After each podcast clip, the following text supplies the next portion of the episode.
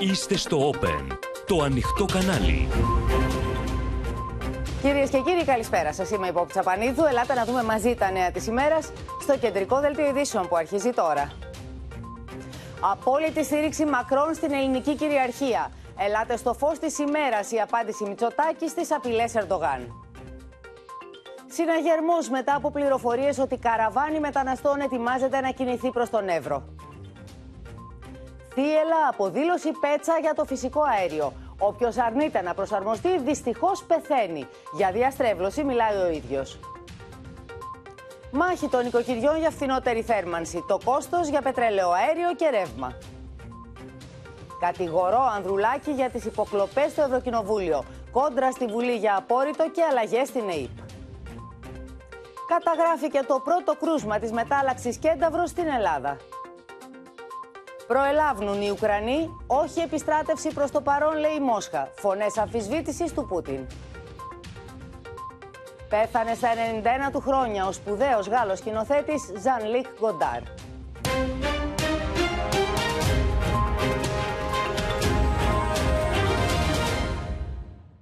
Το σαφές μήνυμα Μακρόν, μήνυμα στήριξης της ελληνικής κυριαρχίας προς την Άγκυρα, αλλά και η επαναβεβαίωση ότι η γαλλική αμυντική συνδρομή σε περίπτωση επίθεσης είναι σε ισχύ, μηνύματα που εστάλησαν κατά τη χθεσινή συνάντηση του Γάλλου Προέδρου με τον Κυριάκο Μητσοτάκη, προκάλεσαν τον έντονο εκνευρισμό της Τουρκίας που δεν δίστασε να εξαπολύσει ολομέτωπη επίθεση στη χώρα μας. Ο Υπουργός Άμυνας Χουλουσία Καρ χαρακτήρισε διπρόσωπη και υποκριτική την πολιτική που ασκεί η Αθήνα. Στην ίδια γραμμή χαρακτηρίζει ανέντιμη τη χώρα μας ο Μευλούτ Τσαβούσογλου. Ψέματα, ακρότητες και ρητορικός παροξισμός, οι κορώνες της Τουρκίας απαντάει η Αθήνα. Με την πρόεδρο της Δημοκρατίας να στέλνει ξεκάθαρο μήνυμα από το Καστελόριζο. Η Γαλλία στηρίζει την κυριαρχία της Ελλάδας απέναντι στην τουρκική επιθετικότητα, ξεκαθάρισε ο Γάλλος πρόεδρος Εμμανουέλ Μακρόν, έχοντας δίπλα του τον Κυριάκο Μητσοτάκη αμέσως μετά την υποδοχή του στο Μέγαρο των Ηλυσίων στο Παρίσι. Je veux ici redire, comme j'ai eu l'occasion de le faire, et notre ministre des Affaires étrangères, notre plein soutien avec clarté et fermeté. Cette- ce partenariat stratégique vient de loin et ira loin. Et donc nous ne laisserons s'installer aucun désordre, en particulier en Méditerranée orientale. Μήνυμα στον Ταγί Περντογάν έστειλε και ο Κυριάκος Μητσοτάκης, απαντώντας στην απειλή του ότι θα έρθουν μια νύχτα. Περιμένουμε όσους απειλούν ότι τάχα θα έρθουν ξαφνικά κάποιο βράδυ στα νησιά μας, τους περιμένουμε στο φως της ημέρας. Εκεί που φαίνεται ξεκάθαρα ποιος έχει το δίκαιο και την ε, αληθινή ισχύ με το μέρος του. Ο Εμμανουέλ Μακρόν επαναβεβαίωσε την πλήρη ισχύ της αμοιβαίας αμυντικής συνδρομής μεταξύ Ελλάδας και Γαλλίας στην περίπτωση που μία από τις δύο χώρες δεχθούν επίθεση. Il y a bientôt un an, nous avions euh, acté ici même à l'Élysée un partenariat stratégique entre nos deux pays en matière de défense et de sécurité. Et cet accord euh, avait comme fondement notre parfaite communauté de vues et de valeurs, notre attachement commun aux principes de liberté, de démocratie, de respect des droits de l'homme et du droit international, y compris le droit de la mer. Η δική μας απάντηση σε αυτήν την επιθετικότητα είναι η ετοιμότητα. Θέλω να θυμίσω ότι τα πρώτα γαλλικά ραφάλ πετούν ήδη στους ελληνικούς ε, ουρανούς.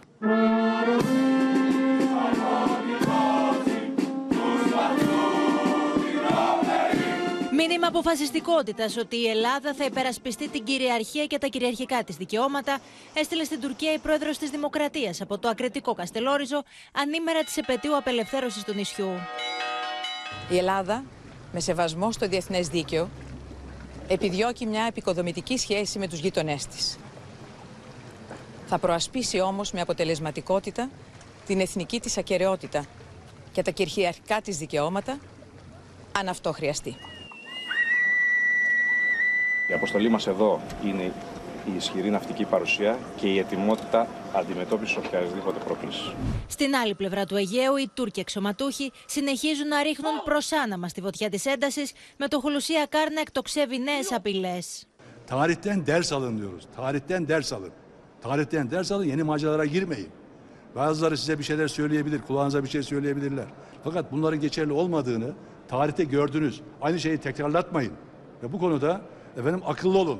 Είναι ένας α, ρητορικός παροξισμός σε εξέλιξη. Μιλάμε για ακρότητες που ε, βασίζονται σε ψέματα, σε διαστρέβλωση της ιστορίας, της α, διεθνούς νομιμικότητας, των συνθήκων, της πραγματικότητας που υπάρχει στο Αιγαίο. Στην ίδια επιθετική γραμμή και ο Μευλού Τσαβούσογλου. Bunlara güven olmaz. Bunlar dürüst değil, dürüst.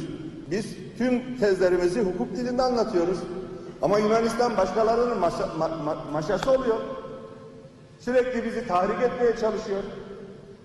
Biz de kendisine hatırlatıyoruz. Geçmişte de tahriklerde bulundunuz. E, cevabını aldınız, faturası ağır oldu. Εμφανής εκνευρισμός λοιπόν στην άλλη πλευρά του Αιγαίου και πάμε κατευθείαν στην Αλεξία Τασούλη, γιατί βλέπουμε ότι είναι σε μεγάλη ταραχή οι Τούρκοι. Αλεξία. Και πώς να μην είναι σε μεγάλη ταραχή η Τουρκία, αφού πρώτον επιβεβαιώθηκε από τις ίδιες τις δηλώσεις του Εμμανουέλ Μακρόν ότι η Γαλλία θα συνδράμει την Ελλάδα σε περίπτωση που η χώρα μας δεχτεί επίθεση. Με άλλα λόγια, ο Εμμανουέλ Μακρόν υπέγραψε και το εννοεί ότι θα, θα τηρήσει στο ακέραιο την ρήτρα αμοιβαίας αμυντικής συνδρομής που προβλέπεται από την Ελληνογαλλική Αμυντική Συμφωνία. Επίσης, επιβεβαιώθηκε ότι η Γαλλία δεν θα επιτρέψει στην Τουρκία να ανατρέψει τους ενεργειακούς σχεδιασμούς στην Ανατολική Μεσόγειο και αυτό διότι ο γαλλικός ε, κολοσσός Total ήδη δραστηριοποιείται και μάλιστα πολύ εντατικά στην Κυπριακή ΑΟΣ στο οικόπεδο 6, μέρος του οποίου αμφισβητεί την κυριαρχία του η Τουρκία, ενώ πλοία του γαλλικού πολεμικού ναυτικού βρίσκονται διακριτικά στην περιοχή και ελιμενίζονται και στην Κύπρο. Με άλλα λόγια, Πόπη, οι απειλές των Τούρκων αξιωματούχων, όπου λένε ότι θα δραστηριοποιηθούμε στην Ανατολική Μεσόγειο, είναι απειλές που στρέφονται όχι μόνο στην Ελλάδα, αλλά και προς τη Γαλλία. Με άλλα λόγια, η Τουρκία επιτίθεται προς δύο μέλη συμμάχους του ΝΑΤΟ. Ακριβώς. Πάμε τώρα να σε ευχαριστήσουμε πολύ και στην Κωνσταντινούπολη, στη Μαρία Ζαχαράκη, που είναι στη σύνδεσή μας, για να δούμε τι λένε και οι δικές σου πληροφορίες για αυτή την αναταραχή που παρατηρούμε στο εσωτερικό της Τουρκίας, στην πολιτική σκηνή της Τουρκίας. Εδώ πρώτα απ' όλα, Πόπη, η ενόχληση στην Τουρκία είναι ιδιαίτερο μεγάλη από τις δηλώσεις Μητσοτάκη και Μακρούν στο Παρίσι. Αυτό το τέτα-τέτ λοιπόν των δύο ισχυρότερων αντιπάλων της Τουρκίας δεν άρεσε καθόλου. Θρασία απειλή από τον Έλληνα Πρωθυπουργό στην Τουρκία. Ο Μητσοτάκης είχε το θράσος να απειλήσει τον πρόεδρο της Τουρκίας, λένε, ενώ στέκονται παράλληλα και στις δηλώσεις, στέκονται πολύ θα έλεγα και στις δηλώσεις Μακρόν, σχολιάζοντας ότι ο Μακρόν γίνεται ασπίδα μπροστά στην ελληνική ελληνική παρενόχληση.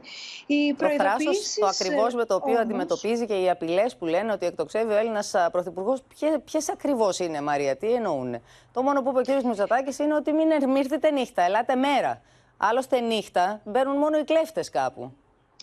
Αυτό είναι ένα, ένα ερώτημα. Ο κύριος Ερντογάν πρώτα είπε στις 3 Σεπτέμβρη ότι θα έρθουμε μια νύχτα ξαφνικά.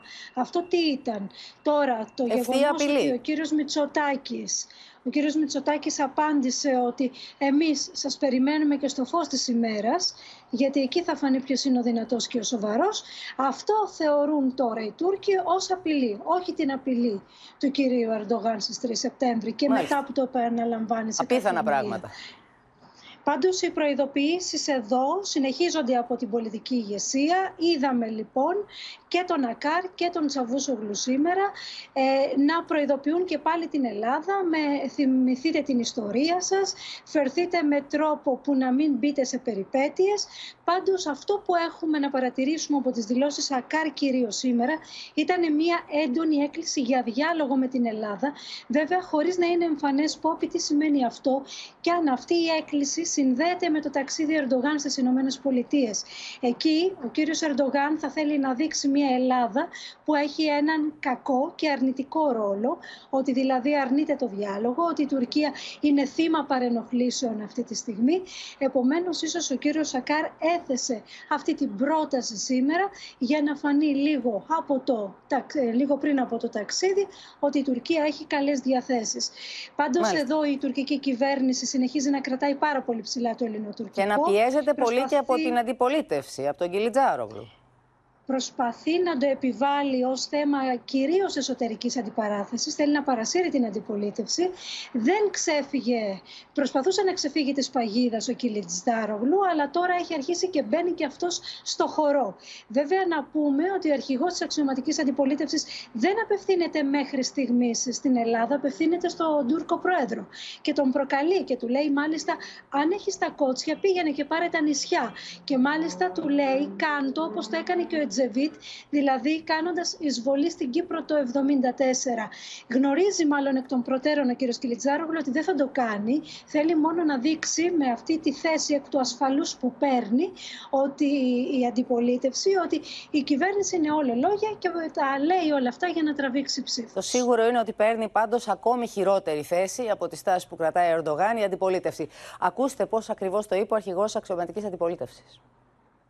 Biz bunlar gibi değiliz. Öyle yok efendim ben geliyorum. Yok hemen geleceğim. Yok bir sabah gelirim. Rahmetli Ecevit ne dedi?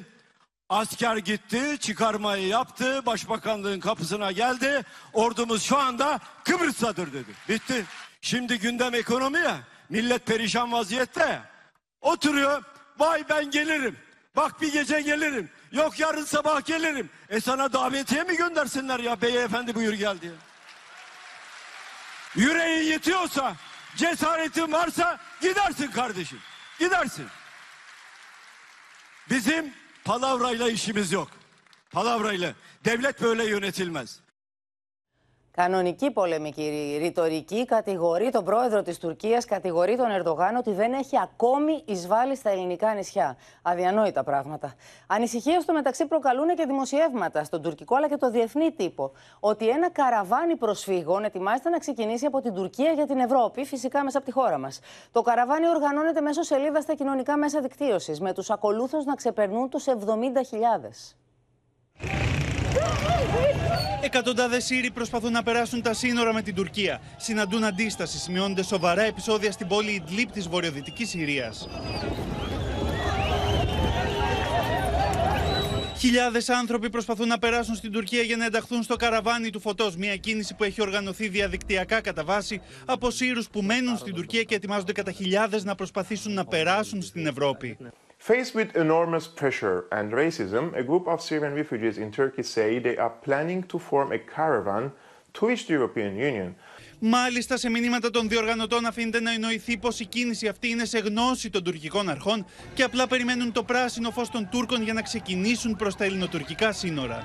Δεν έχουμε λάβει ακόμη την έγκριση των τουρκικών αρχών για να μετακινηθούμε. Περιμένουμε την έγκριση των αρχών καθώς διαμένουμε σε τουρκικά εδάφη και η πομπή θα κινηθεί σε τουρκικά εδάφη. Λένε οι οργανιστές περιμένουμε μία άδεια από τι ε, Τούρκες αρχές. Δηλαδή, ποιον κράτος θα σου δώσει μία άδεια για χιλιάδες πρόσφυγες για να πάνε προς τα σύνορα. Αυτό δείχνει που υπάρχει μία συνεργασία ανάμεσα οι οργανιστές και τις ε, Τούρκες αρχές. Το κανάλι Καραβάνι του Φωτός δημιουργήθηκε πριν από περίπου μία εβδομάδα στο Telegram και ήδη αριθμεί περισσότερα από 80.000 μέλη. Απλώς εγγραφείτε στην ομάδα και περιμένετε τις οδηγίες. Σε πολλά μηνύματα, μάλιστα, οι διοργανωτές καλούν τα χιλιάδες μέλη να ευχαριστήσουν μέσω των social media την Τουρκία για τη φιλοξενία όλα αυτά τα χρόνια. Με την ομάδα του καραβανιού του φωτός να έχει γεμίσει με φωτογραφίες του Ερντογάν και με τουρκικές σημαίες. Ε, νομίζω εκδιασμό. Αν δεν λέτε τέτοια πράγματα, δεν θα βγείτε ή δεν θα σε βοηθήσουμε να σου δώσουμε μια άδεια. Σε δηλώσεις του, ο Υπουργός Μετανάστευσης και Ασύλου Νότης Μηταράκης ανέφερε πως έχουν ενημερωθεί όλοι οι διεθνείς φορείς πως τα σύνορα της χώρας είναι θωρακισμένα, ενώ εμφανής και καθησυχαστικός αναφορικά με το καραβάνι. Η Frontex έχει πλήρη ενημέρωση και συνεργασία με την ελληνική αστυνομία ως προς το θέμα των συνόρων. Δεν έχει ξεκινήσει να δημιουργείται αυτό το καραβάνι. Σε κάθε περίπτωση οι ελληνικές αρχές παραμένουν σε επιφυλακή, καθώς όλα δείχνουν πως η εργαλειοποίηση του μεταναστευτικού από πλευράς της Τουρκίας γίνεται όλο και πιο έντονη. Ένα καραβάνι λοιπόν που οργανώνεται και μέσω των social media, μέσω των κοινωνικών δικτύων και το οποίο ακολουθούν, έχουν εκδηλώσει ενδιαφέρον δηλαδή να πάρουν μέρος σε αυτό 70.000 ψυχές. Είναι ένα θέμα που γνωρίζουν οι ελληνικές αρχές. Πόσα γνωρίζουν γι' αυτό; Απαντήσει θα πάρουμε από τη Μίνα Καραμίτρου. Έχει ενημερωθεί και πότε η ελληνική αρχή γι' αυτό; Από την πρώτη στιγμή, Πόπη, δεν περιμέναν τα δημοσιεύματα του τύπου. Γνωρίζουν λοιπόν από την πρώτη στιγμή ότι κάποιοι οργανώνουν αυτό το καραβάνι των μεταναστών και έχουν πάρει τα μέτρα τους φυσικά στον Εύρο. Δεν περιμένουν ξαφνικά να τους δουν απέναντί τους. Θέλω να σας πω όμως ότι αναλύοντας ε, οι αρχές ασφαλείας στην Ελλάδα αυτούς που μπαίνουν και δηλώνουν συμμετοχή για το καραβάνι των μεταναστών, στέκονται λοιπόν σε δύο πολύ βασικά σημεία. Το πρώτο σημείο είναι ότι φαίνεται ότι οι περισσότεροι από αυτούς είναι άτομα τα οποία έχουν έρθει από τη Συρία, μένουν τα τελευταία 5-6 χρόνια στην Τουρκία. Άρα λοιπόν βρίσκονται και με κάποιο συγκεκριμένο καθεστώς και τα οποία τώρα πια δηλώνουν ότι δεν μπορούν να παραμείνουν στην Τουρκία γιατί υπάρχει ένα κύμα εναντίον τους Ξέρεις, Πόπι, δεν τους παίρνουν πια στη δουλειά, δεν τους νοικιάζουν πια οι Τούρκοι τα σπίτια τους, δεν μπορούν να παραμείνουν λοιπόν άλλο εκεί και θέλουν να και μεταναστεύσουν. Έχει αλλάξει, και έχει, αλλάξει, μήνα το κλίμα της κοινωνίας της τουρκικής απέναντί τους. Τους ναι. υποδέχτηκαν στην αρχή θετικά, αλλά είδαν στη συνέχεια ότι χάνουν δουλειές, και παίρνουν οι πρόσφυγες, παίρνουν οι μετανάστες τις δουλειές μέσα από τα χέρια τους και έχει αλλάξει και εκεί το κλίμα στην κοινωνία. Ακριβώς. Δεν τους στέλνουν πια. Ακριβώς γι' αυτό είπα ότι βλέπουν ότι δεν τους παίρνουν στις δουλειές τους. Δεν τους νοικιάζουν πια τα σπίτια τους και γι' αυτό το λόγο αποφασίζουν να μεταναστεύσουν κάπου αλλού. Το δεύτερο σημείο στο οποίο στέκονται οι ελληνικές αρχές είναι, το είδαμε και στο βίντεο, Πόπι, ότι θα περιμένουμε, λένε όσοι συμμετέχουν στο καραβάνι, το πράσινο φως από τις τουρκικές αρχές. Και εδώ λοιπόν λένε ότι όλο αυτό είναι πάλι σχεδιασμένο για να δώσουν ένα μήνυμα στην Ελλάδα από την Τουρκία ότι να, εμείς τους έχουμε, είναι 70-80 χιλιάδες που περιμένουν και όταν θα κάνουμε τα στραβά μάτια μπορούν να ξεκινήσουν και μπορούν να φτάσουν μέχρι τον Εύρο κάνοντας ε, οι, ε, οι, Τούρκοι, οι τουρκικές αρχές τα στραβά μάτια απλώς. Και όχι μόνο τα στραβά μάτια τους πηγαίνουν με τα φορτηγά της στρατοχωροφυλακής, τα μα τα έδειχνε και εσύ χθες στο ναι. δελτίο μας, μέχρι και τα σύνορά μας. Είναι η εργαλειοποίηση του μεταναστευτικού από τον Ερντογάν σε όλο το μεγαλείο αυτό το καραβάνι που οργανώνεται, που στείνεται, δεν έχει δημιουργηθεί ακόμη. Να σε ευχαριστήσουμε πολύ για να πάμε στο άλλο θερμομέτωπο, κυρίες και κύριοι, στην ενεργειακή κρίση που μας αφορά όλους μας.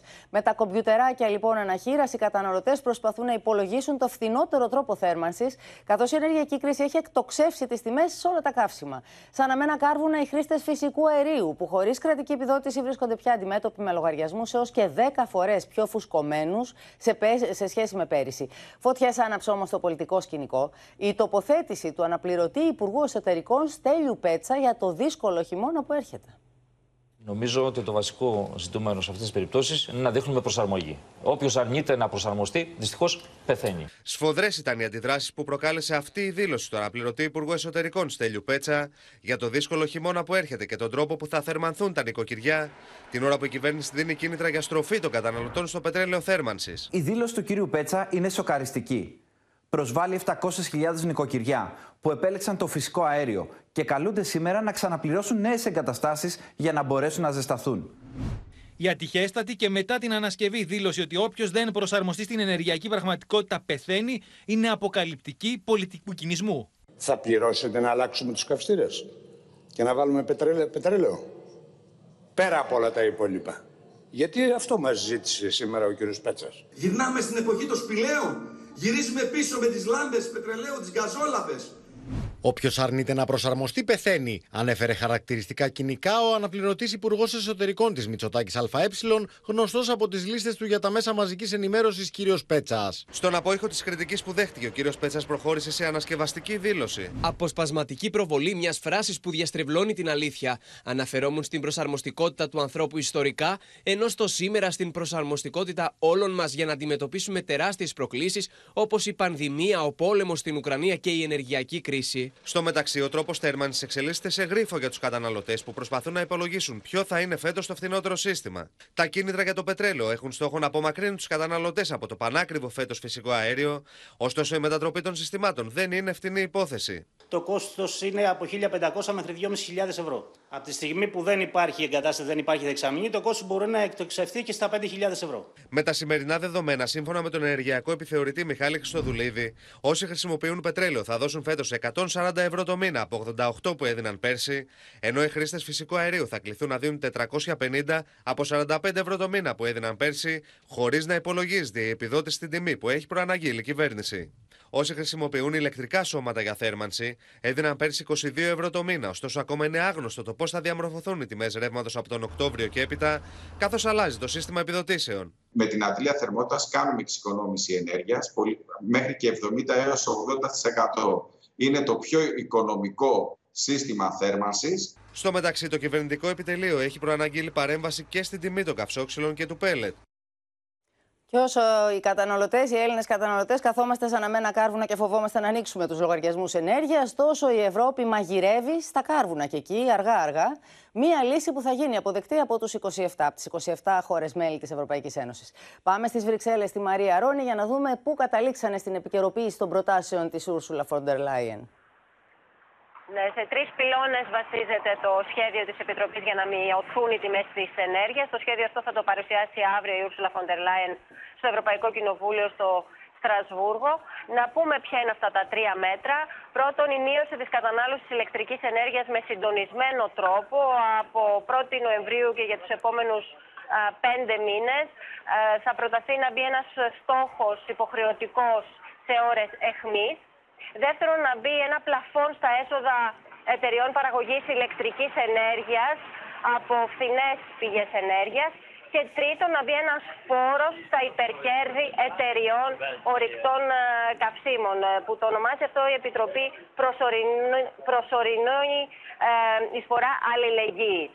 Ε, τώρα, δεν υπάρχει όμως καμία πρόταση σε ό,τι αφορά το πλαφόν στο, στην τιμή του φυσικού αερίου.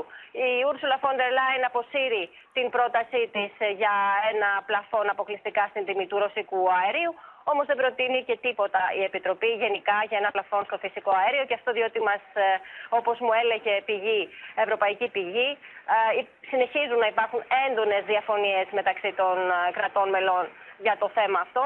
Στις 30 Σεπτεμβρίου θα γίνει άλλο, άλλη μια έκτακτη σύνοδος των Υπουργών Ενέργειας για να εγκρίνουν αυτές τις προτάσεις, αλλά όπως φαίνεται το θέμα για πλαφόν στο φυσικό αέριο θα πάει σε επίπεδο ηγετών στη σύνοδο που θα γίνει στην Πράγα ενδεχομένως αρχές Οκτωβρίου. Να σε ευχαριστήσουμε πολύ. Στο μεταξύ, από την 1η Οκτωβρίου το πετρέλαιο κίνησης, η τιμή του οποίου το τελευταίο διάστημα έχει εκτιναχθεί, θα κοστίζει πιο ακριβά και από την αμόλυβδη. Η κυβέρνηση αποφάσισε να μην συνεχίσει να το επιδοτεί με τα 15 λεπτά και έτσι σε λίγες ημέρες η τιμή του αναμένεται ίσως και να ξεπεράσει τα 2 ευρώ το λίτρο. Τι σημαίνει τώρα αυτό για τους επαγγελματίες, επιπλέον κόστος. Για τους καταναλωτές, μεγαλύτερη ακρίβεια στα προϊόντα.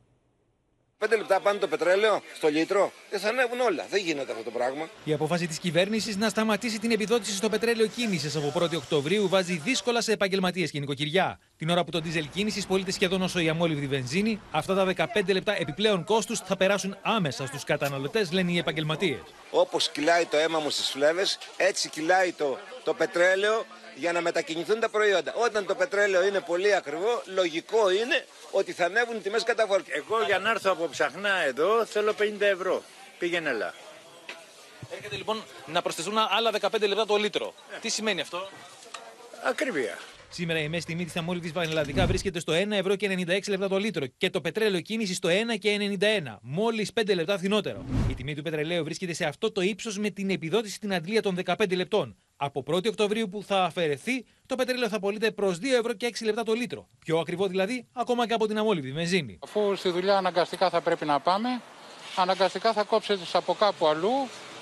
Δηλαδή από το να πάρεις ένα ζευγάρι παπούτσια του παιδιού, να πάρεις ένα ρούχο για τη γυναίκα, ένα δώρο για τη γυναίκα, για τους γονείς, για κάποιον και θα τα βάλουμε καύσιμα. Τι θα κάνουμε; Αυτά τα 15 λεπτά θα επιβαρύνουν πάρα πολύ τα παραγόμενα προϊόντα, τα μεταφερόμενα προϊόντα, τις υπηρεσίες και μέσα στις υπηρεσίες είναι και οι μεταφορές. Αυτό θα είναι δυσβάστακτο, ειδικά για τη μεταφορά, αλλά θα επιβαρυνθούν και τα καταναλωτικά αγαθά. Με τις επιχειρήσεις πανευρωπαϊκά να εγκαταλείπουν το πανάκριβο φυσικό αέριο και να στρέφονται ξανά στο πετρέλαιο ως πηγή ενέργειας, οι προβλέψεις για την πορεία της τιμής του μαύρου χρυσού είναι δυσίωνες, όπως εξήγησαν στο Open πηγές της αγοράς.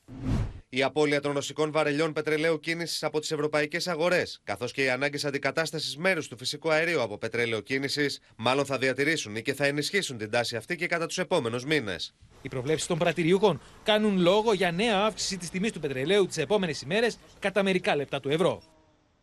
Τα μέτρα στήριξης, λοιπόν, που εξήγηλε ο Πρωθυπουργός από τη Διεθνή Εκθέση Θεσσαλονίκη, στηρίζονται για να μπορέσουν να ταπεξέλθουν το χειμώνα οι ευπαθείς ομάδες, ιδιαίτερα οι συνταξιούχοι. Και είναι μαζί μας ο Βασίλης Τσεκούρας για να δούμε πόσοι τελικώς θα πάρουν σύνταξη, θα τη δούνε δηλαδή να πιστώνεται στους λογαριασμούς τους οι συνταξιούχοι και για πόσο θα μείνει στα χαρτιά.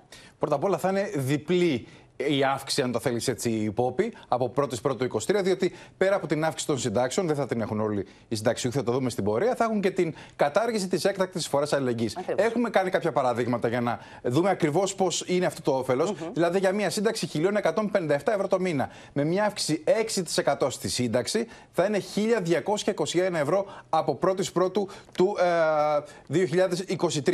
Δηλαδή, μια ετήσια αύξηση 771 ευρώ.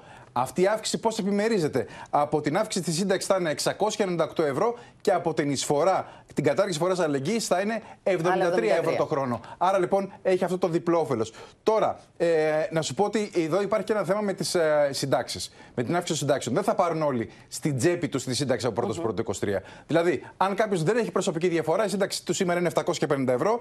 Με την αύξηση της τάξης του 6% θα πάρει 795 ευρώ. Θα έχει ένα, δηλαδή ένα ετήσιο όφελος κοντά στα 540 ευρώ. Αν όμως πάμε στο επόμενο σενάριο που λέει ότι η αύξηση θα είναι λίγο μεγαλύτερη, δηλαδή πάλι για 750 ευρώ με χωρίς προσωπική διαφορά και αύξηση 6,5%, 799 ευρώ θα πάρει. Δηλαδή θα έχει ένα ετήσιο όφελο 588 ευρώ. Όμως υπάρχουν πάρα πολλοί συνταξιούχοι οι οποίοι έχουν προσωπική διαφορά. Για παράδειγμα, αν κάποιος έχει μια προσωπική διαφορά 150 ευρώ και παίρνει σήμερα σύνταξη 1500 ευρώ, με μια αύξηση 6% δεν θα πάρει απολύτως τίποτα, στην τσέπη του. Είναι λογιστική, είναι στα χαρτιά. Είναι στα χαρτιά αυτή η αύξηση. η αύξηση και είναι πολλές εκατοντάδες χιλιάδες. Και είναι πολλοί δικαιούχοι αυτή της αύξησης, της μηδενικής δηλαδή. Μάλιστα, να σε ευχαριστήσουμε πάρα πολύ. Τώρα, η εσωτερική πολιτική σκηνή βράζει με την αντιπαράθεση κυβέρνησης αντιπολίτευσης για το θέμα των τηλεφωνικών υποκλοπών και της παρακολούθησης Ανδρουλάκη να χτυπάει κόκκινο. Την υπόθεση ερευνά η Εξεταστική Επιτροπή, όμως το θέμα συζητήθηκε στην Ολομέλεια του Ευρωκοινοβουλίου με τον Νίκο Ανδρουλάκη να ζητάει απαντήσεις από τον Κυριάκο Μητσοτάκη για το λόγο που η ΕΕΠ τον έβαλε στο στογαστρό της. Ο ελληνικό λαός, κύριε Μητσοτάκη, πρέπει να μάθει την αλήθεια. Με νόμιμο και διαφανή τρόπο. Σκληρή γλώσσα χρησιμοποίησε κατά του Κυριάκο Μητσοτάκη ο Νίκος Ανδρουλάκης αυτή τη φορά από το βήμα της Ολομέλειας του Ευρωκοινοβουλίου, όπου συνέκρινε τον Πρωθυπουργό προς τις πρακτικές του με αυταρχικούς ηγέτες. Αυταρχοί ηγέτες υπονομεύουν ευθέως, όπως ο Πούτιν και ο Ερντογάν, το κοινό μας μέλλον και τη φιλελεύθερη δημοκρατία. Και κάποιοι όμως δυστυχώς, ενώ τους καταδικάζουν, παράλληλα μιμούνται κάποιες από τις πρακτικές τους. Οι τόνοι ανέβηκαν από την παρέμβαση της Ευρωβουλευτής της Νέας Δημοκρατίας Άννας Μισέλα Σιμακοπούλου μετά την τοποθέτηση του Ευρωπαίου Επιτρόπου Δικαιοσύνης που εμφανίστηκε επικριτικός. Que toute tentative d'accéder illégalement aux données privées est inacceptable. Greek government has stated very clearly that it does not use illegal spyware, and the case of MEP Androulakis is legal. Πώς να χωρέσει τώρα ένα τέτοιο σκάνδαλο σε ένα λεπτό; Χωράει όμως ένα όνομα. Μητσοτάκης. Δεν χωρούν αστιότητες περί λάθους και επίκληση του απορρίτου από την κυβέρνηση της Νέας Δημοκρατίας. It's national governments spying on citizens for political reasons. That has no place in a democracy. They are breaking democracy. Σε ρυθμούς παρακολουθήσεων κινείται και το Ελληνικό Κοινοβούλιο, τόσο στην Ολομέλεια όσο και στην Εξεταστική Επιτροπή, με επίδικο τη λειτουργία της ΕΕΠ και το θέμα του απορρίτου. Μια απαράβατη αρχή. Ανεξέλεγκτα και αυτονομημένα άβατα στη δημοκρατία δεν νοούνται. Προφανώς δεν έχει δίκιο η κυβέρνηση και η Νέα Δημοκρατία. Προφανώς και δεν ισχύει το απόρριτο των υπαλλήλων της ΕΕΠ έναντι της Βουλής. Εμποδίζονται να αποκαλύψουν γιατί προφανώς συνιστούν κίνδυνο για τη γραμμή της Ομερτά που έχει απαιτήσει το στενό σύστημα του Μαξίμου. Τι νόημα έχει η Εξεταστική Επιτροπή; Απόρριτο ένα, απόρριτο το άλλο, απόρριτο το άλλο. Γιατί έχει σχέση με στρατιωτικές εγκαταστάσεις; Την ίδια ώρα, η γαλάζια βουλευτής Όλγα Κεφαλογιάννη έπαιρνε δημοσίως για μία ακόμη φορά σαφείς αποστάσεις από τους κυβερνητικούς χειρισμούς στην υπόθεση των παρακολουθήσεων. Ε, επικίνδυνο για τη δημοκρατία κάποιος να επικαλείται το απόρριτο και να θεωρεί ότι είναι εκτός ελέγχου. Και όταν λέμε όλα στο φως, Ναι. δεν μπορούμε μετά ε, να ε, οχυρωνόμαστε πίσω από το απόρριτο. Σύσσωμη η αντιπολίτευση θα καταψηφίσει το νομοσχέδιο για τις αλλαγές στην ΕΕΠ. Πάμε τώρα να δούμε τι γίνεται στην Εξεταστική Επιτροπή. Σύνδεση με τη Βουλή, η Στέλλα Παπαμιχαήλ είναι εκεί. Πόπη, εξαντλητική και πολύ ωρή ήταν η κατάθεση του πρώην διοικητή της ΕΕΠ επί, θητή- επί κυβέρνηση Σαμαρά, του κυρίου Θεόδωρου Δραβίλα, ο οποίος κατέθεται στην Εξεταστική Επιτροπή από τις 12.30 και ολοκλήρωσε την κατάθεσή του γύρω στις 5.30 το απόγευμα. Ωστόσο, οι πληροφορίες που έχουμε για αυτή τη συνεδρίαση και για την κατάθεση είναι αντικρουόμενο, διότι βεβαίως η συνεδρίαση είναι απόρριτη. Σύμφωνα λοιπόν με κάποιες πληροφορίες, ο κύριος Δραβίλας είπε ότι επί θητείας του η ΕΕΠ δεν παρακολουθούσε ούτε πολιτικούς ούτε ευρωβουλευτές, αλλά ούτε και τα στελέχη του ΣΥΡΙΖΑ, Σπύρο Αγιά και Στέριο Πιτσιόρλα. Σύμφωνα με κάποιες πληροφορίες, ο κ. Δραβίλα δέχτηκε ωστόσο ότι η επιθυμία του υπήρξε έρευνα για την οξιά, για επένδυση στην οξιά, πως το αίτημα αυτό κατατέθηκε από την αρχή για το ξέπλυμα μαύρου χρήματος και για το λόγο αυτό, όπως είπε, υπήρξε επισύνδεση του κινητού τηλεφώνου του επενδυτή για λόγους εθνικής ασφαλείας. Τώρα, σύμφωνα με κάποιες πληροφορίες, ο κ. Δραβίλα χαρακτήρισε νόμιμη την επισύνδεση του κινητού τηλεφώνου του Νίκου Ανδρουλάκη, λέγοντας ότι έχει τις απαραίτητες 7 υπογραφές των υπηρεσιακών στελεχών και της εισαγγελέως της ΕΕΠ και είπε πως η καταστροφή του υλικού είναι μια τυπική διαδικασία. Σύμφωνα ωστόσο με άλλες πληροφορίες, ο κ. Δραβίλα φέρεται να είπε ότι η καταστροφή εγγράφων και στοιχείων παρακολούθησης είναι μια πολύπλοκη διαδικασία και δεν μπορεί να γίνει από λάθος ή από τύχη. Επίσης, να σας πω ότι σύμφωνα με τις τελευταίες πληροφορίες, ο κ. Δραβίλα φέρεται να είπε μέσα στην Επιτροπή Ερωτηθείς ότι δεν γνωρίζει τι μέσα μετέρχονται οι πληροφοριοδότες για να συλλέξουν πληροφορίες, χωρίς ωστόσο να διευκρινίζεται αν αυτό αφορά κακόβουλα λογισμικά τύπου Predator. Τέλος, να σας πω ότι σύμφωνα με πληροφορίες, ερωτηθείς αν θα ενημέρωνε τον Πρωθυπουργό ο ίδιος αν παρακολουθούνταν πολιτικά πρόσωπα επιθυμία του, είπε ότι θα το έκανε μετά από την έρευνα, αν προέκυπταν στοιχεία δηλαδή από την έρευνα, ενώ σύμφωνα με άλλες πληροφορίες φέρεται να είπε πως ενημέρωνε την πολιτική ηγεσία αμέσως εφόσον προέκυπταν στοιχεία για κάποιον πολιτικό. Να σου πω τέλος, ε, Πόπη, ότι αύριο στις 10 θα έρθει εδώ να καταθέσει την εξαστική ο κύριος Γιάννης Ρουμπάτης, διοικητής της ΕΕΠ επί ΣΥΡΙΖΑ. Να σε ευχαριστήσουμε πολύ. Βλέπουμε κυρίες και κύριοι μια πολιτική σύγκρουση λοιπόν μεταξύ κυβέρνησης και αντιπολίτευσης, η οποία μένεται χωρίς τέλος και η οποία είναι οξύτατη για όλα τα πολιτικά θέματα. Ενδεικτική της πόλωσης που έχει διαμορφωθεί στο πολιτικό σκηνικό ήταν και η εκτός ορίων σύγκρουση με σκληρούς χαρακτηρισμούς εδώ στον αέρα του Open του Υπουργού Ανάπτυξης Άδωνη Γεωργιάδη με τον τομέα παιδεία του ΣΥΡΙΖΑ, τον κύριο Νικοφίλη. Άδωνης Γεωργιάδης και Νίκος Φίλης αντάλλαξαν σφοδρά πειρά στην πρωινή εκπομπή του Open. Το φυτίλι για τη σύγκρουσή τους άναψαν οι αναφορές σε κάμψη της δημοκρατίας αλλά και στο υβριστικό σύνθημα εναντίον του Πρωθυπουργού που παρουσιάστηκε σε σατυρική παράσταση στο φεστιβάλ νεολαίας του ΣΥΡΙΖΑ. Η ακρίβεια, να ξέρετε όμως, μαζί με τις υποκλοπέ, δηλαδή την κάμψη της δημοκρατίας στη χώρα μας, είναι στοιχεία τα οποία θα τα πληρώσει η κυβέρνηση. Και μην καυχάτε τώρα διάφορα Κάμψη πράγματα. της δημοκρατίας, κύριε φίλη, κάμψη της δημοκρατίας είναι στο φεστιβάλ της νεολαίας σας να γράφουνε Μητσοτάκι αυτό και εσείς όλοι να γελάτε σαν χάμι από κάτω. Αυτό είναι κάμψη της Καλά. δημοκρατίας. Και κάμψη και της Κάμψη της ηθικής και δημοκρατίας κάμψη και είναι της για το χιούμορ, ευγένειας. λοιπόν, εντάξει, Ντροπή σας συγχαρητήρια. κύριε. Αυτός είναι το Ντροπή δημοκρατίας σας εκεί κύριε. υπερχόρμερ. Πολύ Και ωραία. Καθίσατε και Ωραία. κάνατε Ωραία. τις Ωραία. ορδινάτσες του Πούτιν, τις ορδινάτσες του Πούτιν τις κάνατε στην νεολαία σας. Ντροπή Μαζεύτε σας. τους πλούσιους Ορδινάτσα που αυτή του τη στιγμή Πούτιν. πλουτίζουν Ντροπή σου. περισσότερο με τα χρήματα από την Ορδινάτσα ενέργεια του και Πούτιν. ξαναμιλάμε μετά. Κάθισε τώρα Ξαναμιλάμε. ολόκληρη νεολαία Με τα κόμματος καλαμπούρια. και έβαλε τον Πούτιν να βρίζει τον πρωθυπουργό της Καλά, Ελλάδος. εντάξει. Και δεν τρέπεστε όλοι στο Εντάξει. ΣΥΡΙΖΑ. Εδώ γελάμε όλοι. Γελάμε μαζί σας, Εντάξει, βέβαια. εντάξει, θα τα πούμε Αλλά στην τα λεφτά κάλπη της ενέργειας τα όταν ο παίρνουν ελληνικός πέντε λαός θα πλούσιοι σας στην τιμωρήσει Ελλάδα. για αυτά τα Πέντε έσχη, παράδοση κύριε. ενέργειας. Που θα Εκεί τα πείτε εσείς σε δίνετε. εμάς για Δείτε κάμψη επιδοτήσεις δημοκρατίας. στους πολίτες, Οι αλλά ορδινάτσες τα του πηγαίνετε στα Πούτιν. αυτές τις τσέπες. Θα μιλήσετε σε εμάς για δημοκρατία εσείς. Μια βίαιη υπερφορολόγηση των πολιτών. Άντε Με το πήγαινε ΦΠΑ, πάρε κανένα με καφέ τα- με στον τα Πούτιν και τιμολόγια άσε της μας ΔΕΗ εμάς που να φέτος κάνουμε ευθύνη το με το παραδείγμα φυσικό στην αέριο. Ελλάδα. Λίγες ώρες αργότερα, ο Νίκος Φίλης επανήλθε με γραπτή ανακοίνωση.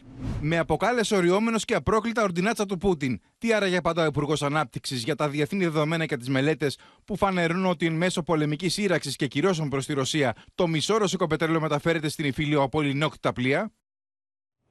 Μέρες βαριάς ήττας βιώνει η Ρωσία, επτά μήνες από την εισβολή στην Ουκρανία. Οι δυνάμεις του Κιέβου προελάβουν στην επαρχία του Χαρκόβου.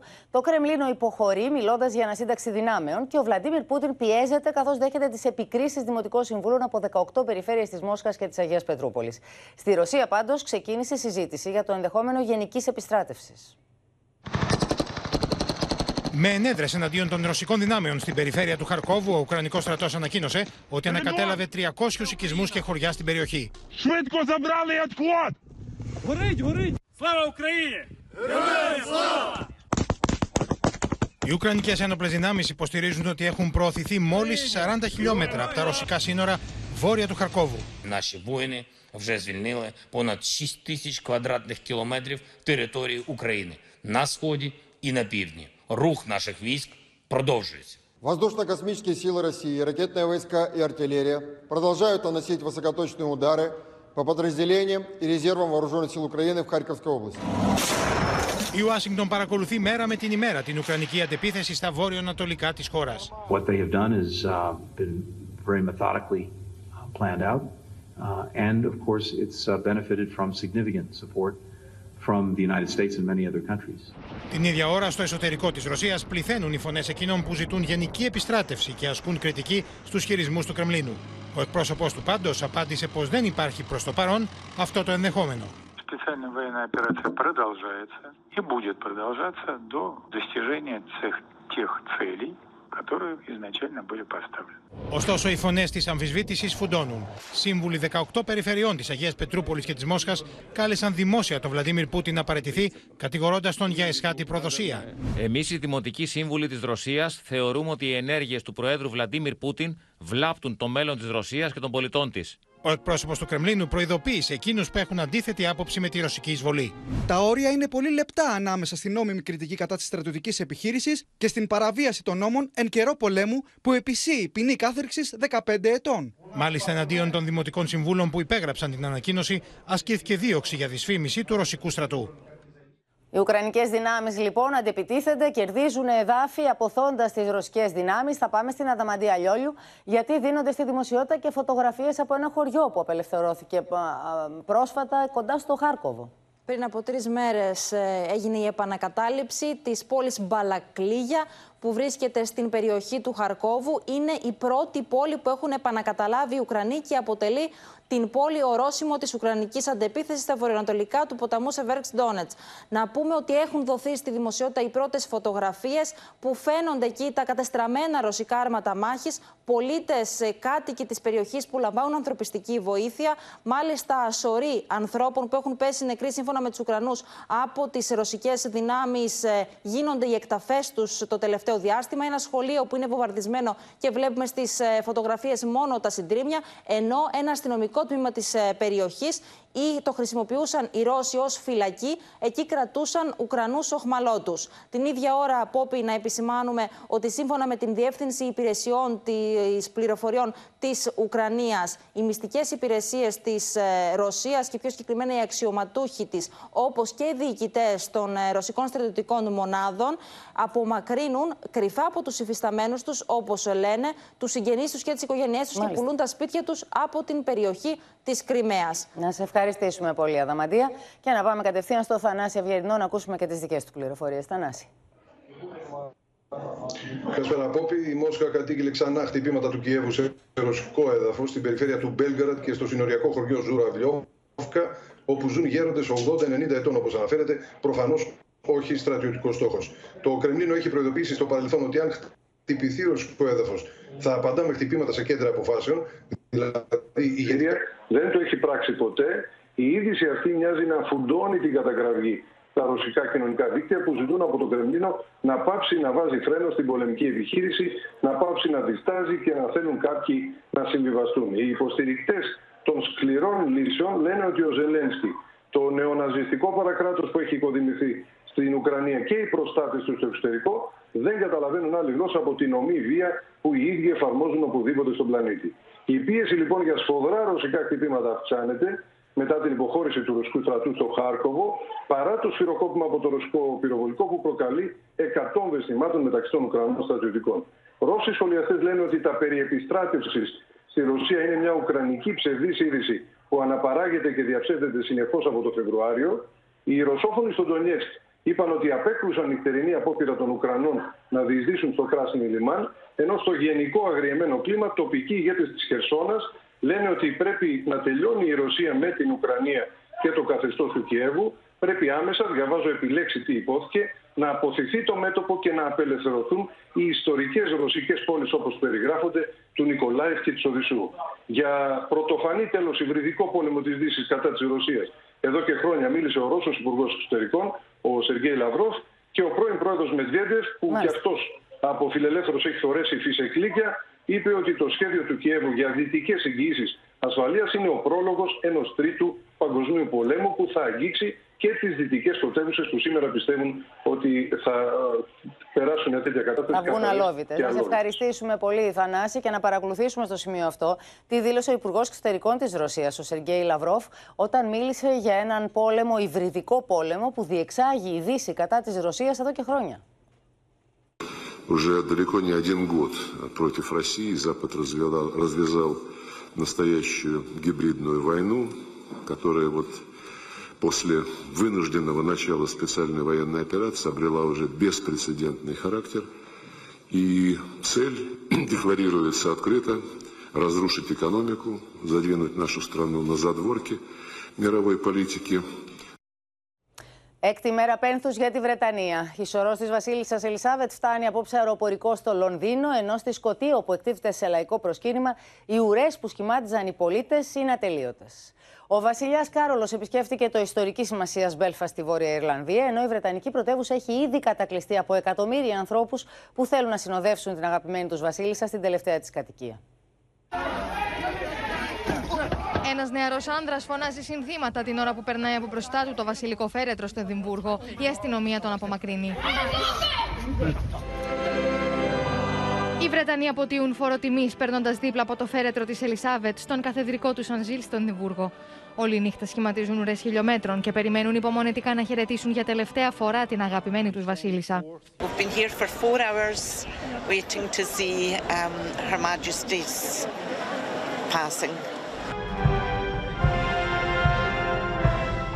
Την ίδια ώρα το Λονδίνο προετοιμάζεται πυρετοδό, καθώς σήμερα το βράδυ αναμένεται να φτάσει το φέρετρο της Ελισάβετ. Οι αρχές υπολογίζουν ότι στην πρωτεύουσα έχουν φτάσει ήδη ένα εκατομμύριο άνθρωποι από κάθε γωνιά της χώρας. Οι ουρές αναμένεται να ξεπεράσουν τις 30 ώρες σε αναμονή, ενώ οι κρατήσεις στα ξενοδοχεία έχουν εκτοξευθεί. Οι υπάλληλοι του μετρό ζητούν ψυχραιμία και τροποποίηση στα δρομολόγια. They said might be seven miles, we don't know. And they might also stop at some point if it's overcrowding. We're going to be putting thousands of officers into this um, because of the level of security required and the millions of people who want to pay their respects. Ο Μπόρις Τζόνσον, ένας από τους τελευταίους ανθρώπους που είδαν τη Βασίλισσα λίγο πριν πεθάνει, περιγράφει τις στιγμές του μαζί της στο Balmoral. In that audience, you know, she'd been absolutely on it. Uh, and she, just two, days just two days before her death. And she was uh, actively focused on πριν μεταβεί στο Λονδίνο, ο Κάρολος σταμάτησε στο Μπέλφα, στη Βόρεια Ιρλανδία, στο πλαίσιο της περιοδίας του στο Ηνωμένο Βασίλειο πριν από την κηδεία της μητέρας του. Οι ετοιμασίες λοιπόν για την κηδεία της Βασίλισσας στο Λονδίνο συνεχίζονται. Ο Γιώργος Νελόπουλος είναι εκεί, με τον οποίο θα συνδεθούμε για να δούμε το, να πάρουμε κλίμα, να δούμε τι γίνεται στη Βρετανική πρωτεύουσα. Καλησπέρα σας. Ε, εν αναμονή του φέρετρου της Ελισάβετ ε, από το Ενδιβούργο, ε, εκατομμύρια κόσμος καταφτάνει από όλα τα μήκη και πλάτη του πλανήτη για να βοηθήσει ένα φόρο τιμής στην, ε, για 70 χρόνια βασίλισσα του Ηνωμένου Βασιλείου. Όπως φυσικά και τις επόμενες ημέρες, έτσι από σήμερα ξεκίνησαν ε, όλο και περισσότερο τα μέτρα ασφαλείας να γίνονται όλο και μεγαλύτερα με 1.500 αστυνομικούς ακροβολισμένους ε, ε, ελεύθερους σκοπευτές, καθώς και 10.000 στρατιώτες να έχουν αναπτυχθεί. Είναι το μεγαλύτερο στίχημα ασφαλείας που βάζει ουσιαστικά το Ηνωμένο Βασίλειο από τους Ολυμπιακούς Αγώνες του 2012. Γνωρίζοντας, όπως λένε κύκλοι της ε, μυστικής αστυνομίας του Ηνωμένου Βασιλείου, ότι θα μπορούσε κάλλιστα να υπάρχει μία επίθεση τρομοκρατική, το οποίο όπως καταλαβαίνετε αυτό και τι διαστάσεις θα έχει από εκεί και πέρα. Οι πολιτικοί, οι οποίοι θα έχουν και αρχηγοί κρατών από, τις, από το Σάββατο αρχίζουν να καταφτάνουν για την κηδεία της Δευτέρας, θα μεταβούν στο Δυτικό Λονδίνο σε έναν ειδικό διαμορφωμένο χώρο που θα αφήσουν τα οχήματά τους και αφού πρώτα έχουν παραλάβει τις επιστολές που αναφέρονται συγκεκριμένα τι μπορούν να κάνουν. Βέβαια, πάντα στους κανόνες, όπως ξέρετε, υπάρχουν εξαιρέσει. Ναι, μεν δεν θα μπορούν να έχουν τα προσωπικά τους οχήματα και μόνο με ειδικά ελεγμένα βαν της μυστικής αστυνομίας θα μεταφερθούν από το δυτικό Λονδίνο μέχρι το αβαίο του Βίτσμιστερ, όπου θα μπορούν με τα πόδια να μπουν στο Αβάιο και να παρακολουθήσουν όλη την τελετή. Η μόνη εξαίρεση είναι για τον Αμερικανό πρόεδρο Τζο Μπάιτεν, ο οποίος θα μπορεί να χρησιμοποιήσει την προεδρική λιμουζίνα αντιγνωστή ως Beast, το θηρίο, που είναι φυσικά είναι το θωρακισμένο όχημα για ναι. τι μετακινήσεις στο Λονδίνο, όπως αναφέρει η Βρετανική εφημερίδα Daily Mail. Να σε ευχαριστήσουμε πολύ, Γιώργο. Για να περάσουμε τώρα, κυρίες και κύριοι, σε μια είδηση που βυθίζει τη χώρα μας σε θλίψη. Πριν από λίγο, λίγο νωρίτερα, έγινε γνωστό ότι έφυγε από τη ζωή ένας αγαπημένος του θεάτρου, της τέχνης γενικότερα, ο Κώστας Καζάκος. Θα συνδεθούμε λοιπόν με τον Γιάννη Ρίγο, που βρίσκεται στον Ευαγγελισμό, εκεί όπου νοσηλευόταν τις τελευταίες ημέρες, το τελευταίο διάστημα, ο σπουδαίος αυτός θεατράνθρωπος, σκηνοθέτης, πρώην βουλευτής, μια σπουδαία προσωπικότητα, ένας σπουδαίος Έλληνας. Έφυγε Πόπη σε ηλικία 87 ετών, όπως έγινε γνωστό πριν από λίγα λεπτά, ο μεγάλος ηθοποιός Κώστας Καζάκο εδώ στον Ευαγγελισμό. Νοσηλευόταν για περισσότερο από ένα μήνα εδώ στο νοσοκομείο. Αντιμετώπιζε προβλήματα με την καρδιά και το αναπνευστικό του. Ε, μάλιστα, τις τελευταίες ημέρες επιδεινώθηκε η κατάσταση της υγείας του και νοσηλευόταν ε, στο πνευμονολογικό τμήμα της ε, ΜΕΘ του Ευαγγελισμού. Επιδεινώθηκε και όπως έγινε γνωστό πριν από λίγα λεπτά, άφησε την τελευταία του πνοή. Ο Κώστας Καζάκος ε, ήταν ένας από τους σημαντικότερους Έλληνες ηθοποιούς με μακρόχρονη θητεία στο θέατρο, τον κινηματογράφο και την τηλεόραση. Ενεργός πολίτης με δημόσιο λόγο στρατεύτηκε στις τάξεις του Κομμουνιστικού Κόμματος Ελλάδος από την επάνωδο της Δημοκρατίας το 1974 και μετά. Ο Κάρολος Κούν εκτίμησε το ταλέντο του και τον πήρε μαζί του στο θέατρο τέχνης. Πρωτοεμφανίστηκε στο θέατρο το 1957 στο έργο του Μπέρτολτ Μπρέχτ. Ο κύκλος με την κιμωλία έπαιξε σημαντικούς ρόλους σε σπουδαία έργα όπως η Αυλή των Θαυμάτων, Το Ψηλά από την Γέφυρα, Λοκαντιέρα και Γυάλινος Κόσμος. Η ταινία σταθμός όμως στη ζωή του και τεράστια επιτυχία της εποχής ήταν το πολεμικό δράμα του Ντίνου Δημόπουλου σε σενάριο Νίκου Φώσκολου, κονσέρτο για πολυβόλα. Όπου στα γυρίσματα μάλιστα γνώρισε, ερωτεύτηκε και τελικά παντρεύτηκε τη συμπροταγωνίστριά του Τζένι Καρέζη, Πόπη. Να σε ευχαριστήσουμε πολύ.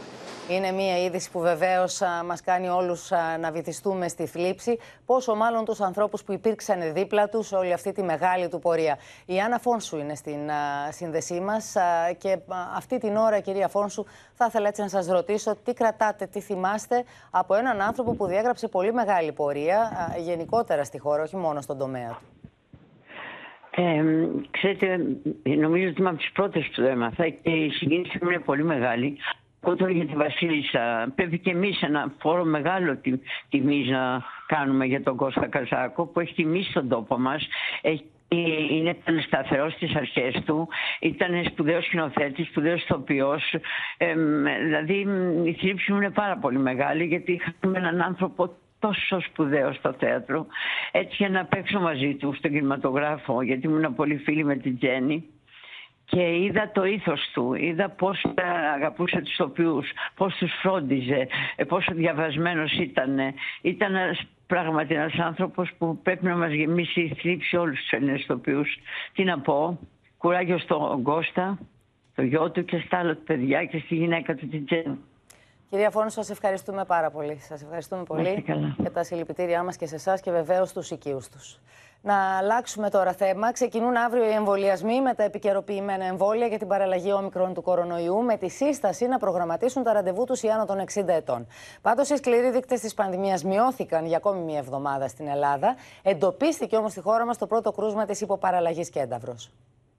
Το πρώτο κρούσμα της υποπαραλλαγής κένταυρου εντοπίστηκε στην Ελλάδα και συγκεκριμένα στην Αττική. Πρόκειται για το στέλεχος της Όμικρον που διαφεύγει της φυσικής ανοσίας ή εκείνη των εμβολίων και ανησυχεί τους επιστήμονες ότι μπορεί να συμβάλλει σε έξαρση της πανδημίας. Είναι το έβδομο κύμα που θα έρθει με έναν ιό ο οποίος και παραλλαγή η οποία δεν δίνει τέτοια μεγάλη νοσηρότητα και θνητότητα προσέξτε με αλλά αφορά μεγάλες ηλικίες ανοσοκατασταλμένους. Ο ΕΟΔΗ πάντως καθησυχάζει καθώς σε χώρες όπου έχει επικρατήσει η όμικρον 5 δεν παρατηρείται εξάπλωση της υποπαραλλαγής κένταυρος. Το συγκεκριμένο κρούσμα εντάσσεται στις 33.590 που εντοπίστηκαν την τελευταία εβδομάδα διάστημα στο οποίο 129 ασθενείς έχασαν τη ζωή τους και 101 νοσηλεύονται διασωληνωμένοι.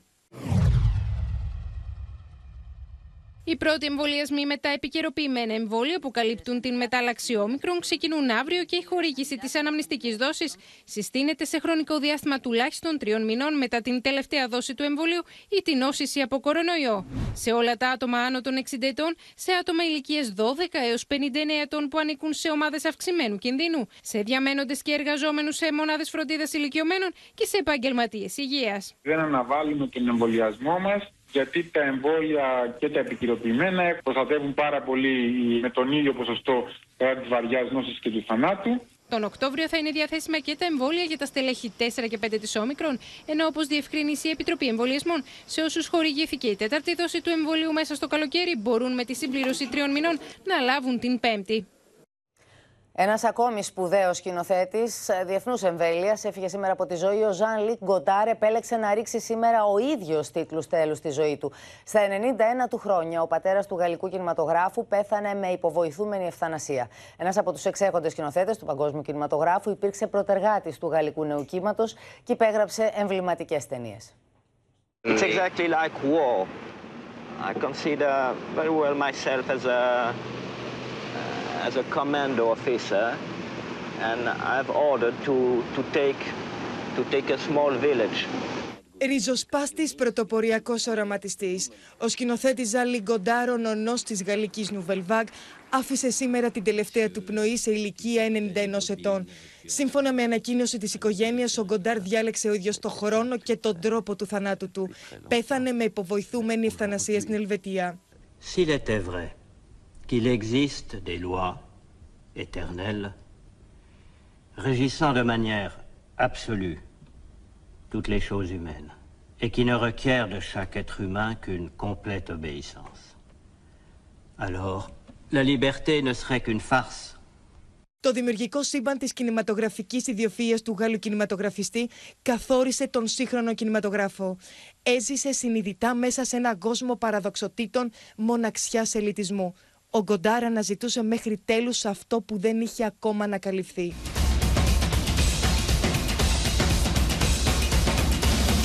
Έμελε να γίνει ένας από τους πιο καταξιωμένους σκηνοθέτες του κόσμου, γνωστός για κλασικά έργα όπως «Με το κομμένη την Ανάσα» και «Το Περσεφόνη» και δημιούργησε σχολή για γενιές σκηνοθετών που ακολούθησαν. Το 2010 βραβεύτηκε με το τιμητικό Όσκαρ, αλλά δεν παρέστη στην τελετή απονομής.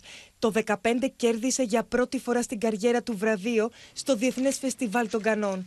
Με ένα συγκινητικό tweet αποχαιρέτησε ο Εμμανουέλ Μακρόν, τον μεγάλο σκηνοθέτη. Ο Ζαν Λικ Γκοντάρ ήταν ο πιο εικονοκλάστης από τους κινηματογραφιστές του νέου κύματος. Χάσαμε έναν εθνικό θησαυρό. Δεν είναι από που παίρνεις τα πράγματα. Είναι προς τα που τα πας, είπε κάποτε ο Γκοντάρ. Και με τα ρακόρ του αφηγήθηκε τις πιο απλές ιστορίες με τον πιο περίπλοκο τρόπο.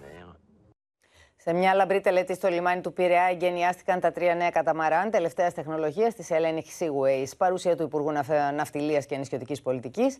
Πλήθος κόσμου γνώρισε τα νέα πλοία τελευταίας τεχνολογίας που θα εξυπηρετούν τις γραμμές του Αργοσαρονικού και θα μπορούν να μεταφέρουν ακόμη περισσότερους επιβάτες. Η Attica Group γιόρτασε την παραλαβή των τριών υπερσύγχρονων πλοίων της Aero High Speed 1, Aero High Speed 2 και Aero High Speed 3 σε εκδήλωση εγγενείων που πραγματοποιήθηκε στο λιμάνι του Πειραιά με τη συμμετοχή διακεκριμένων προσκεκλημένων εκπροσώπων αρχών, συνεργατών και πλήθους κόσμου. Είμαστε πολύ ευτυχείς που τον Ιούνιο και τον Ιούλιο, πριν από ένα και δύο μήνες αντίστοιχα, καταφέραμε και παραλάβαμε τα πλοία τα οποία τα βλέπετε εδώ μπροστά σας, τρία υπέροχα στολίδια. Τα τρία Aero High Speed αποτελούν τα πρώτα νεότευκτα πλοία που ήρθαν στην Ελλάδα για την εξυπηρέτηση κύριων ακτοπλοϊκών γραμμών. Το συνολικό κόστος της επένδυσης ανήλθε σε 21 εκατομμύρια ευρώ, 7 εκατομμύρια ευρώ αναπλοίο. Λαμβάνουμε πολύ καλά σχόλια από το επιβατικό κοινό. Είναι πλοία τα οποία έχουν μεγαλύτερη χωρητικότητα από τα προηγούμενα που είχαμε στη γραμμή. Τα Aero High Speed είναι πλοία τύπου καταμαράν, τελευταίας τεχνολογίας και σύγχρονης αισθητικής. Έχουν σχεδιαστεί με καινοτόμα χαρακτηριστικά που αναβαθμίζουν πλήρως τις προσφερόμενες υπηρεσίες, παρέχοντας στου πάνω από 3 εκατομμύρια επιβάτες που διακινούνται ετησίως στις γραμμές του Αργοσαρονικού μια νέα μοναδική ταξιδιωτική εμπειρία. Η συγκεκριμένη επένδυση αποτελεί κυριολεκτικά παράδειγμα προς μίμηση. Κάθε πλοίο έχει μέγιστη ταχύτητα 32,2 κόμβων με πλήρες φορτίο, ολικό μήκος 36 μέτρα, πλάτος 9,7 μέτρα και μεταφορική ικανότητα 150 επιβατών. Ενώ η εσωτερική διαρρύθμιση και γενικότερο ο πρωτοποριακό σχεδιασμός τους έχει στόχο την προσφορά υψηλού επίπεδου ανέσεων και υπηρεσιών στον επιβάτη. Με την τρομολόγησή τους θα αυξηθεί η μεταφορική ικανότητα για τους συγκεκριμένους προορισμούς η Attica Group ήταν και εξακολουθεί να είναι ο ηγέτης της γραμμές που δραστηριοποιείται προσφέροντας αξιόπιστε και υψηλής ποιότητας υπηρεσίες. Κυρίες και κύριοι, εδώ ολοκληρώθηκε το κεντρικό δελτίο ειδήσεων. Μείνετε στο Open για να παρακολουθήσετε την ξένη σειρά Private Eyes αμέσως μετά και στις 9 να μην χάσετε την ξένη ταινία Οι Φήμες Λένε με τον Kevin Costner και την Jennifer Aniston. Σας ευχαριστούμε πολύ που και σήμερα ήσασταν εδώ μαζί μας. Σας ευχαριστούμε που εμπιστευτήκατε εμάς για την ενημέρωσή σας. Καλό βράδυ σε όλους και ναι, το καλό θα νικήσει. Γεια σας.